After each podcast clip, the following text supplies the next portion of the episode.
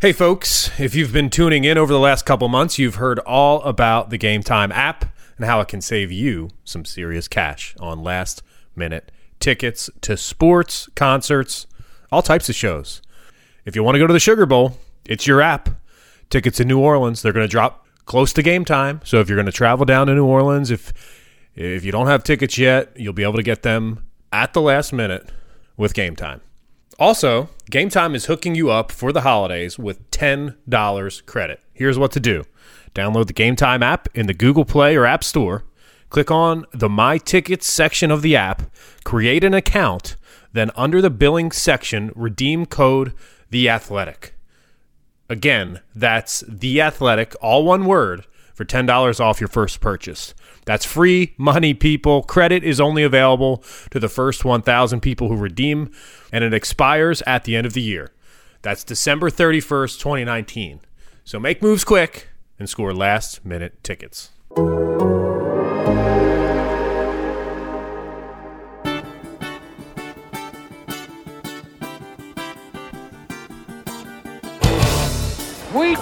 Stepped on their face with a hobnail boot and broke their nose. We just crushed their face. Hello, everybody. This is Seth Emerson. This is uh, the Damn Good podcast, as you heard in the intro, but change it up a little bit. I'm coming to you live from New Orleans, Louisiana, with someone different, Max Olson. Hello, hello.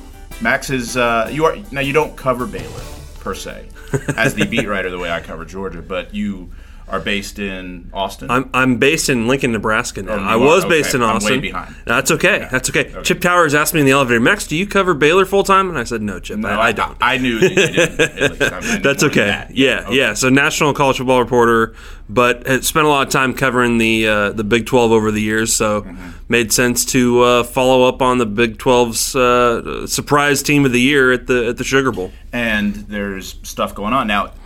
We've written a lot. A lot of things have been said about Georgia's distractions and the Yeah. people that aren't here. Baylor's got its own, right? Yeah, they do. Uh, it seems like uh, everyone wants to hire their head coach again. Um, you know, and, and after his first year at Baylor, Matt Rhule interviewed with the Indianapolis Colts, even though he was a 111 coach. They were they were that interested in him. After year two, um, you know, interviewed with the the New York Jets, was a front runner for the job.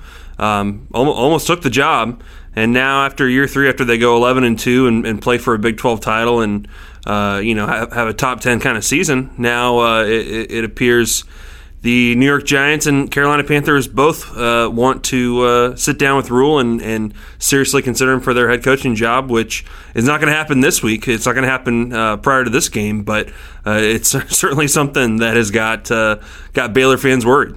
You wonder about the distraction part of it.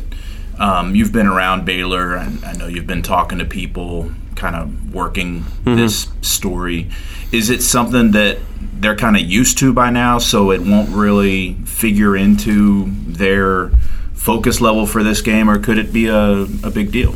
Yeah, it's a good question. I think that because this is the third round of this, uh, in talking with their players this week at the at the media availabilities, they all kind of say this. They, they all say the right thing, and they all they all say it pretty confidently that um, they really trust Matt Rhule, and if he's going to make a move, he's going to tell them first, and then he's going to be he's going to be straightforward and and transparent with them, and he's he's been that way uh, in the past, and so they they really believe that this time will be no different. So I think the players um, you know, they, they pretty consistently said this week they're they're they're locked in on this game and, and, and kind of blocking that stuff out. But you do wonder how much that pops up um, in, in the heads of, of, of everybody involved, because certainly those kind of things involve. Uh, his, his coaching staff too and their futures, but uh, I think they're saying all the right things. But I am curious how much that that shows up in in the product on Wednesday. I'm thinking back to, for some reason, the, the television show Coach, uh, Craig T. Nelson, when he, he's all excited because he's going to take an NFL job and he's trying to keep it secret. And then his players like burst in with this headline. This is in the old days of when there were newspapers. Yes, yeah, yeah. Um, and with the headline of uh, Coach Fox about to take the, you know, whatever job it was. I think he actually in the series ended up taking a job with in Orlando, Uh-huh. and that was ended up being the end of the series. It was kind of like when when Bruce Willis and Cybill Shepherd got married. Yes. it was, it was the jump the shark moment. Yes, yeah. yeah. Um, anyway, uh, so yeah. Oh, and that trust me, like they're they're definitely passionate about it. They're not like, oh, shrug, you know, we'll we'll see what happens. Like they they want this guy to stay at Baylor. They after what they've achieved in, in year three there and, and going from one and eleven to eleven and two now. Um, think they believe that this program is on solid ground again um, after everything they went through. Um, and and so certainly, I think a lot of people are passionate that they don't want him to go. But the, the fact that this has happened now for the third time in three years, I think there's also it creates a little bit of angst with the fan base of you know how often are we going to have to deal with this before uh, you know he finally moves on. Uh, the one thing, this was my first kind of interaction with Matt Rhule. Uh, first kind of in-person exposure with him was uh, when they arrived at the airport about an hour before Georgia did, and he he is an impressive guy. Yeah. um, he's just he, he seems very down to earth. Um, he's it, it's funny that he's the guy that NFL teams are talking to because he came off as such an aw shucks. I can't believe I'm at the Sugar Bowl kind of Right. guy. You Right. know, it was like, hey, I'm going to walk the same sideline as Bear Bryant.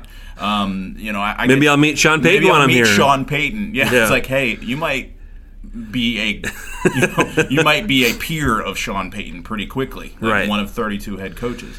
It was, it was, it was funny, but yeah, it, it, it does come off as. I, I'm curious. But you kind of got a little hint of it. There's he, there's kind of a, a, a magnetic personality there, where I think Yeah. people are kind of drawn in by him.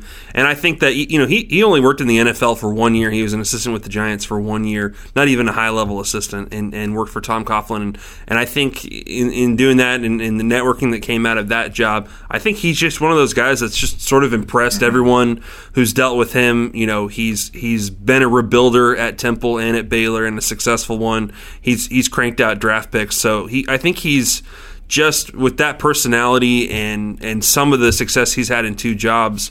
Uh, I, he just has a way of winning over a lot of people.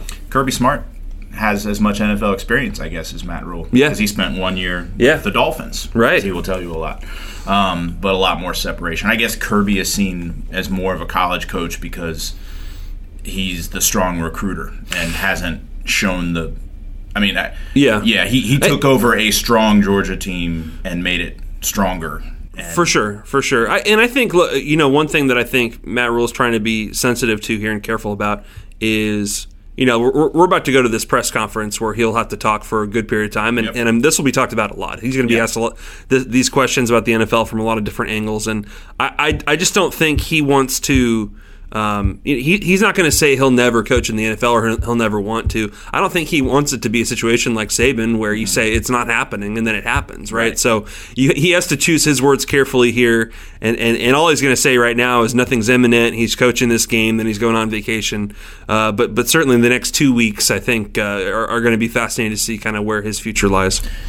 Kirby Smart's going to be asked at this press conference, and by the time you're hearing this, these press conferences have probably already happened.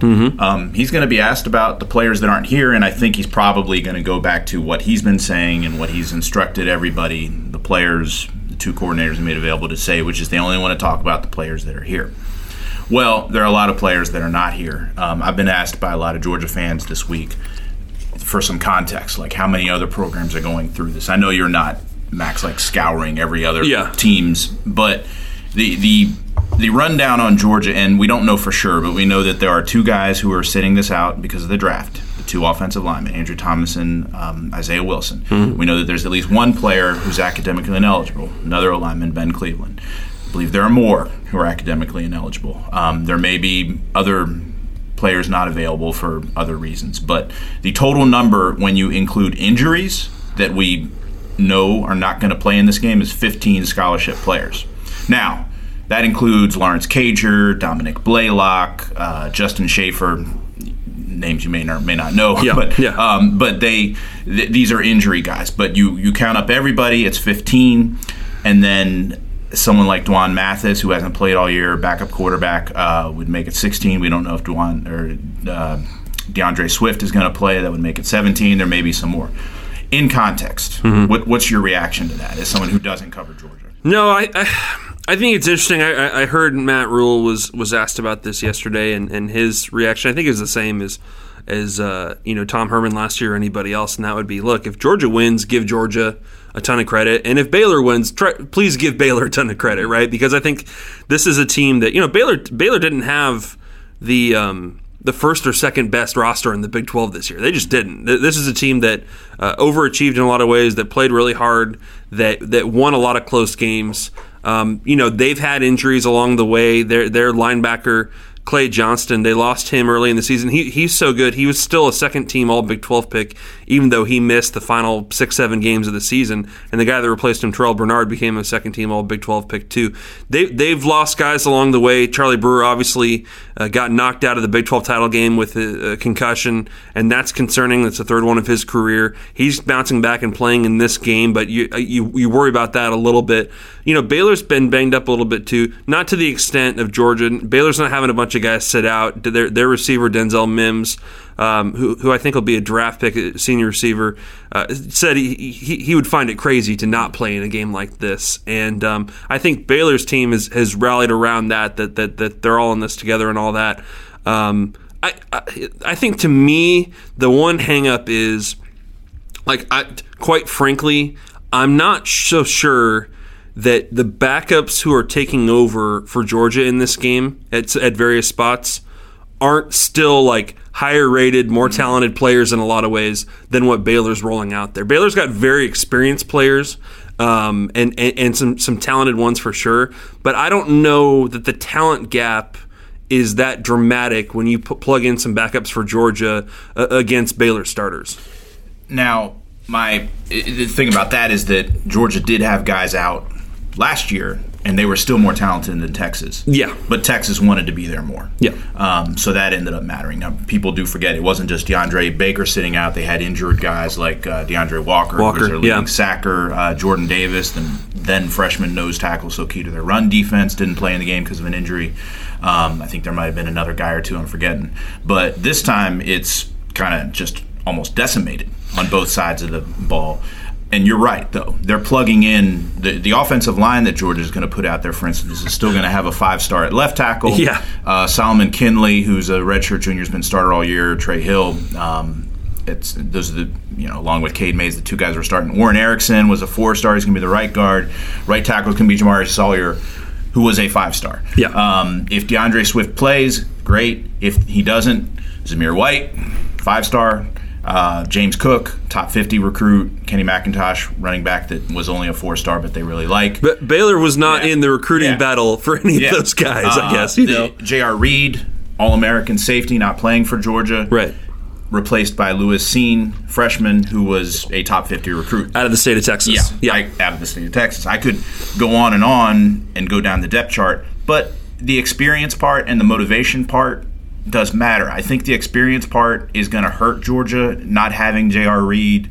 The, the drop off from Reed to Cine, long term, Cine may be the better player. Yeah. Short term, that experience matters at that position and on defense, especially with J.R. Reed as an example, and, and same with the O line.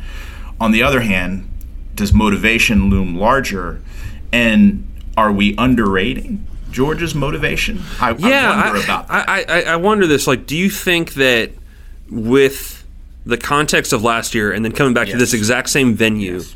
do you think these guys have probably, in some ways, been like shamed about that for the past few weeks to the point where they're they're like, okay, we have to, we we have to come out and kick ass in this one. Yeah, Kirby Smart and his staff. He gathered his staff together after last year's debacle here and had everyone write up a list of ways that they thought that they could approach it better if they were in the same situation this year, which they ended up being. Um, so they have that to fall back on. I think it, in a way, helps them to be back here at this exact same spot. If they'd gone to the Orange Bowl instead, there might be a little bit of welcome to Miami kind of feel to it. Sure. Like, you know, but while they've got some guys here, like the freshman class and anybody else who wasn't here last year, who this is new to them, it's not new to most of these people.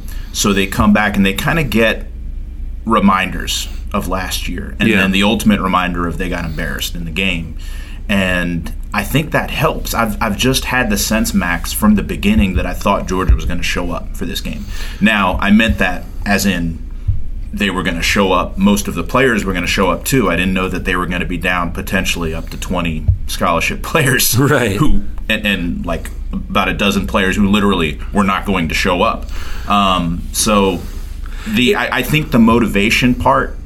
I think we may be underrating for Georgia. I think they may show up mentally, but then we get back to are they good enough? I mean, the offense has to score, and if Georgia's offense doesn't score, then anything can happen. Yeah, this is a. I think the way that this Baylor team uh, was set up this year um, is a big reason why they're here in New Orleans, and uh, you saw it in their two matchups against Oklahoma, one of the best offenses in the country. Uh, every Big Twelve team Baylor played this year. They held them below their season average in, in scoring, and in, in a lot of cases, they held them below their season average by ten or more points. And so, um, I, I I think that they, you know, this is a defense that has, uh, you know, they basically could lose all but one player off this defense going into next year. It's full of veterans. Uh, they're close to 250 career starts on this defense. And what they're doing um, with, with their odd stack defense, with a, a really dominant defensive line, in in James Lynch, Bravion Roy, and James Lockhart. Um, they have that that defense has really set the tone against teams this year. Um, they they're they're the only the only other team besides Baylor is Clemson to have 40 sacks and 30 takeaways in a season. So I think Baylor can in this game play the kind of defense that prevents this from being a kind of runaway blowout for Georgia and um, and and and although in some ways maybe that plays into Georgia's offensive style a little bit more, that there this can be a little bit more of a patient game and a power game. I don't know. What do you think? Yeah, I, I wonder about. I mean, for people that don't watch anything other than the SEC, you kind of think of Baylor and you think of the Art Briles type program, and that's not what this is. No. This is not your Big Twelve, you know, win every game fifty to forty-five type. Um, so it, it Matt, kinda- Matt, Matt Rhule has all these NFL offers because he plays an NFL style Yeah. of offense and defense, and he wants to play that style of game, and that's that's not too unlike uh, the head coach of Georgia. Yeah, and people are happy with that at Baylor. At Georgia, they're not as happy about it. Not so happy. because they they see them getting run off the field by LSU, and they see LSU and Alabama uh, modernizing their offense and going pass happy. I mean, I, Yeah. Let me ask you about that outside perspective. When you see what Georgia does, I mean, you you've seen Georgia maybe not in person, but you've seen Georgia in the Mm-hmm. SEC championship. You've seen them in some high profile games. You see their style of offense. You hear about this criticism. You see what LSU and Alabama and the, the, the direction that college football is going. What would you do if you're Kirby Smart? Do you, do you criticize the the man ball approach, the physical run oriented approach, or, or or what? Yeah, it's funny. I think I remember at one point during the season, uh, probably a month or, or so ago, uh, as as Georgia was bouncing back from the South Carolina loss and, and getting on a roll, Andy and I joked a bit about we, we'd love to see fun Georgia come out to play. You know, where where, where they. Um, you know, it, it, and certainly at the time, I think Cager was getting back, and you know, you had some of the more, more some more of the weapons at wide receiver. But uh, it, it would be fun to see what does Jake Fromm look like if they if they were determined to open it up a little bit. I don't think the run game would suffer that much. I don't think you're you're throwing all of that system you have in the trash um, by doing so. But um, you know, I think I mean, come on, even even in the times when you saw they were sort of desperate and had to move the ball down the field uh, and and try to get a quick score, they were able to do that sometimes this year by opening it up. Yeah, I mean, the, the here's what they did. They came into the season and they looked at their strengths and they said, "We got a really good backfield. We've got a really great offensive line. We've got a third-year starting quarterback. We've got a lot of questions at tight end and wide receiver. Yeah. So we're going to play to our strengths." Well, should they have gone the other way? Should they have said, "We are going to open up. We're going to go a little bit more pass happy, and we're going to rely on the fact that Jake Fromm is a proven good quarterback, despite what people now say, and you have a line that will protect him, and we are going to open it up and kind of give the receivers space to make plays, even if they are young and unproven, and then we kind of fall back on the running game. Yeah. Uh, you pass to set up the run. Um, in hindsight, they probably should have done that because when they did open it up, like against the Florida game, Yeah. it worked in the Florida game. They get to the SEC championship and they had a good game plan, but they just couldn't they they hadn't done that all year. They hadn't been this wide open passing offense. So when you say well, now we're going to do that, it's harder to do that. It is, and it's hard to you know it's hard to spend an offseason going in one direction and then in August sort of have an epiphany and, and, and change that, right? Yeah. But it, you know it's worth noting, um, you know the last two winners of the Joe Moore Award for best offensive line in college football are LSU and Oklahoma. You know what I mean? So mm-hmm. I, I, think Georgia, I think we knew Georgia had that type of yeah. a line. Um, that doesn't mean you have to exclusively be a team that just pounds it down people's throats mm-hmm. and, and play sort of that traditional style. I think you can open it up and take advantage of, of that advantage. And I think you could trust Jake Fromm enough. You don't think he would be like a turnover machine or, mm-hmm. or overly inaccurate if you entrusted him to open it up, don't you think? No, Jake Fromm played in a spread in high school. He's right. talked about the fact that that he had some adjustments when he got to Georgia and had to adjust to a pro style. I mean, there's there's people who think that they are catering this offense to Jake Fromm, and you know this is why they kept Jake Fromm over Justin Fields and blah blah blah blah blah. No, they this is the offense they want to do. I remember talking to Justin Fields last year before he transferred, and he said he wanted to come to Georgia because he wanted to play in a pro style offense because he wanted to be an NFL quarterback. Yeah.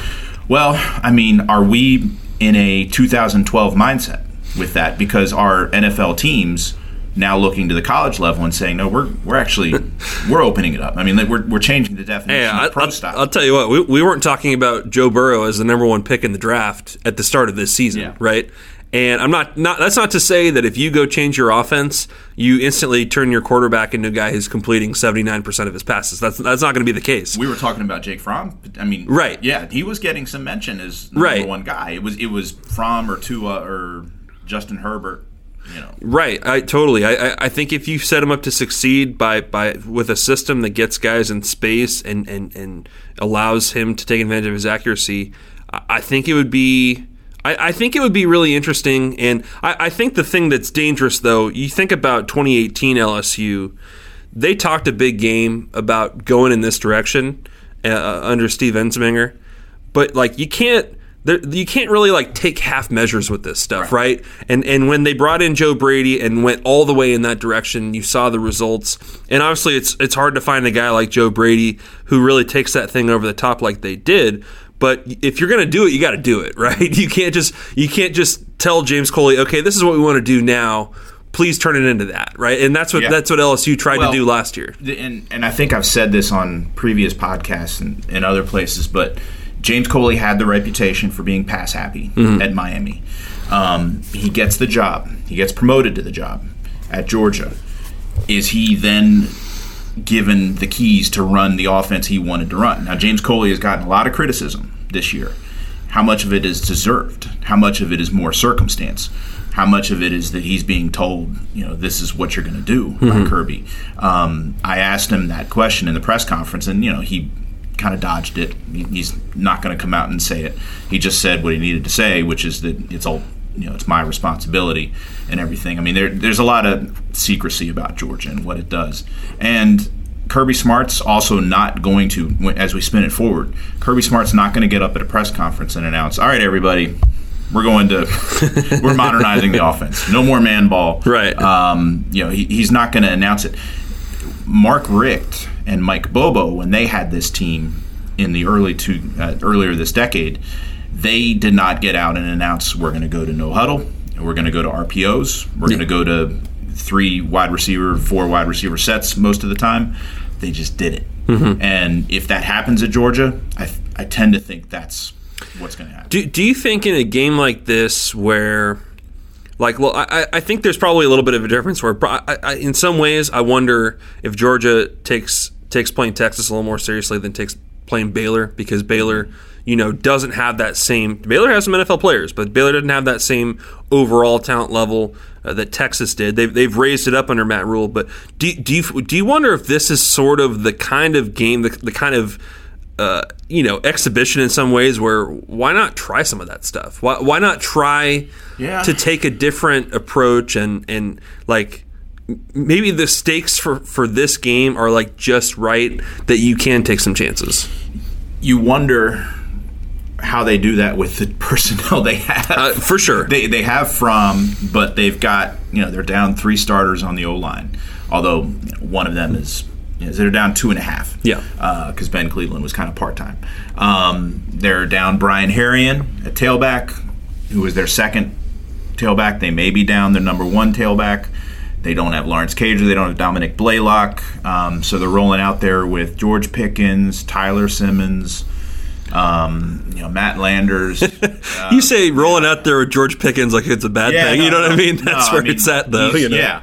Um, but they're they're down like everywhere. Yeah. And so I think they just in a lot of ways just want to get through this game. Yeah. But it would be interesting if if they did have a chance to kind of collect themselves after the SEC championship and say, all right, do we want to just kind of have some fun Yeah. in this game? Just say, hey, Jake, what do you want to do? Yeah. Now, but do they have time to do that though? Like once the game ended, they went to recruit. Right. And then re, you know recruiting bled into actual bowl practice. I'm not sure how much time they had to like actually sit down and like blow up the offense. I, I, I think that would tend to happen. Right, I, and that's completely, completely. I'm, I'm not saying that uh, they, they threw it all in the trash and are, and are starting over for this game, but you know that doesn't mean you don't have things in your playbook that you can try to lean in that direction a little Mm-hmm. Yeah. bit, and which and is certainly what they tried to do against LSU. right. and it didn't work because they were at that point again down receivers. I I think Kirby Smart badly wants to win this game. Yeah, So stick to what you know. yeah, yeah. I mean, but I, I like I said, they did do different stuff against um, against LSU. It just didn't work because LSU's defense, number one, is better than people thought, as we you know saw against Oklahoma too. Um, you know, and I think they're even if D'Andre Swift doesn't play, I think they probably feel better about their running backs than they do about their receivers. Yeah. at this point. Yeah, that makes sense. I, I, I what, what's your expectation? I guess for kind of how this this game plays out, given what you know about about what Georgia's lacking. Man, you're you're asking me during a season where Georgia lost at home to South Carolina, um, played so many close games and won them, like Florida and Auburn. Um, I, I picked Georgia to win those games, and I picked them to lose against LSU. I, I- what I'm saying is, I don't I don't know what Georgia team's going to show up. I don't have a great feel for it. Honestly, I don't remember what I picked last year uh, against Texas. I mean, I think I picked them to win, um, but I don't remember whether I picked them to cover the spread or, or whatever. I would expect a close game. I'd, I'd be surprised if Georgia came out and steamrolled Baylor, um, given everybody they have out. I do expect Yeah. Georgia to be motivated, but I do ultimately think that the ceiling for this offense right now is is is not high, and that Baylor's going to be motivated too. I think so, and and and one, th- you know, there there have been a lot of moments this season when it should have turned bad for Baylor. Um, you know, they could have lost in, in, in double overtime to Texas Tech. They could have lost in, in multiple overtimes to TCU. Uh, they, I mean, they, they played an eight point game with Rice to early on in non conference play. They, they played a lot of close games this year. Yeah. But you think about the last one they played, they lose Charlie Brewer in the first half of that game. And and at that point, you're saying, okay, they're they're kind of toast for this one. Oklahoma's just too good. Um, and and they with with uh, their their backup quarterback Gerry Bohanon's injured, uh, has a knee injury, tries to play through it, plays poorly. They throw in Jacob Zeno, who had only played in one college game his entire career, and he he tosses a couple touchdowns and gives them a chance to go to overtime against Oklahoma, um, and, and and play another extremely close game with Oklahoma. Um, I, I think that even in that situation, I, I couldn't believe it watching it live, and I, I think that that doesn't mean Baylor has you know is going to go go beat Georgia, but I think Baylor has all the tools to keep it close and to, and to make it competitive into the fourth, or if they fall behind to catch up. Um, I, I think their defense allows them to keep a game in in in reach, and um, I, I just I think. Uh, I, I, I think it'll be a tight. I, I would still pick Georgia personally, um, it- because I think the I think as we talked about, I just think the motivation part of this is different for Georgia this year. I, I think they know how bad it would look if uh, if they didn't bring it in this one. There's a, a casino for those of us or those of you unaware. uh, Yes, there is. Very near here, Harrah's. Um, there's not sports betting there yet. Probably will be Yeah, in the coming years, but there is not now. But if there were sports betting there, um, and I were told to go place a bet, which, by the way, I do not do that. I think it's unethical, and I'm not winking as I say this or crossing. no, he's not. I I think it's unethical for someone who co- covers college sports to have skin in the game monetarily. But if I if I did that, I would bet Georgia, but I wouldn't put a lot of money on it. I I, I ultimately You take the money line, but I maybe not the maybe not the spread there. well, Seth. I, I yeah. what is the spread at this point? Like four and a half? Uh, we have to look. I think it was was it in the. It's gone down a little bit every time we get. I feel like when I got here, it was was it six and a half, something like that. Yeah, I mean, I, I think I still rely on Georgia's superior talent, and I look at what LSU did to Oklahoma. Yeah. the two teams that these two teams most recently played, um, and I kind of lean on that, and I Yeah. lean on that. I think, like I like we said, I think Georgia's more motivated than people may be giving them credit for. But I have extreme caution considering a Georgia's offense still has to score points, and b, man. Georgia's down Andrew Thomas, Isaiah Wilson, J.R. Reed, um, not to mention Ben Cleveland, not to mention the guys that were already hurt. I mean, Dominick Blaylock got hurt in the SEC championship, so they've they're playing their first full game without him. Right. Um, a depleted receiving core, um, and there could there could be other guys that you know, is D'Andre Swift going to play? Um, there's just so many questions about this Georgia team that I don't think you can be like very confident about their chances. Can I can I ask you another question from this your time here? What's the best thing you've eaten? Uh, I don't want the years to bleed into each other because this is my second straight year here. But uh, you know, I go everywhere and I eat jambalaya. I'm- Yeah. I'm a jambalaya and gumbo guy. Um, but we were at uh, a few of the beat writers and I were at DW Fins the other day. Is it DW or GW? I haven't been there. Tell me about this. Um, it's a it's a great place. They, you know, fishes are their specialties, but it's not just the, the type of fish. They and they cook the fish well, but it's how they season it and how they, you know, they, the accoutrements and stuff, and just everything about the place is great. And I had uh, drum, local drum that was had a great seasoning, and I'd, I'd go with that. And Yeah. today I'm going to go out and fish also off the waters of Louisiana and hopefully catch some. Find find your own drum. Bring it yeah. back to Athens. I had some black and drum last night. That was fantastic. Yeah. Yeah. Um, I think uh, man, it, it's been fun to be I, I've never actually been in New Orleans. Like I've I've come out here Really? Yeah, weird, weirdly enough, I, I came out here a couple times last year. You know, before we had Brody Miller covering LSU for us, we didn't have an LSU beat writer, right? Yeah. And so I'd pop down to Baton Rouge a couple times last season as as, as they were going through their rise. Um, but you know, you fly to New Orleans and, and hit the road right to Baton Rouge, and never really spent time here. So this has been a lot of fun. Um, have, have, have, have eaten a lot, have not exercised a lot, so I'm gonna have to pay for this when it's all over. But um, boy, there's Galliano. I don't know if you noticed that one. There, that's just right down the block here uh, from the hotel we're staying at. I have not been there yet. Had a just a ridiculous um, pork chop there, um, and uh, Cochon Butcher had a had an unbelievable there- sandwich I was there for lunch yesterday. What'd you get? Um, I got the what was it called? Uh, was it the Moroccan lamb? Oh. uh, tzatziki. Okay. Um, but we did a we did a like tapas kind of thing. We ordered Uh-huh. a couple different things. They had a really good coleslaw. The, the thing about Louis New Orleans that I love is the sides are great. Yeah. I mean it's not just the jambalaya and the gumbo, which I get everywhere. Basically, I can I can get it, but like. You know the, the coleslaw was good. They have good potato salad. Like they really The red work- beans and rice, obviously. Red beans and rice, obviously. Yeah. Um, they work uh, yesterday also at, at Cochon Butcher, like uh, Brussels sprouts. They do Brussels sprouts. Yeah. season them. But they're not like places. overly fried or anything. They were No, they were no, no. Like yeah, just marinated and Yeah. really good. And I got a, a bacon melt there that was unbelievable. yeah. I did not get that, but I've had bacon downstairs every morning here, and I've got to pay for that when I get back. No doubt. All right, Max. Well, um, it's been a pleasure.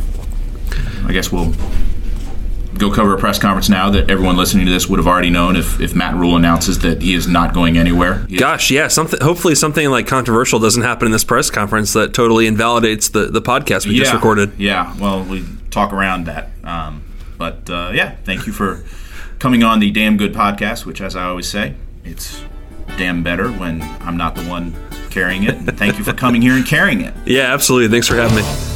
We just stepped on their face with a hobnail boot and broke their nose. We just crushed their face.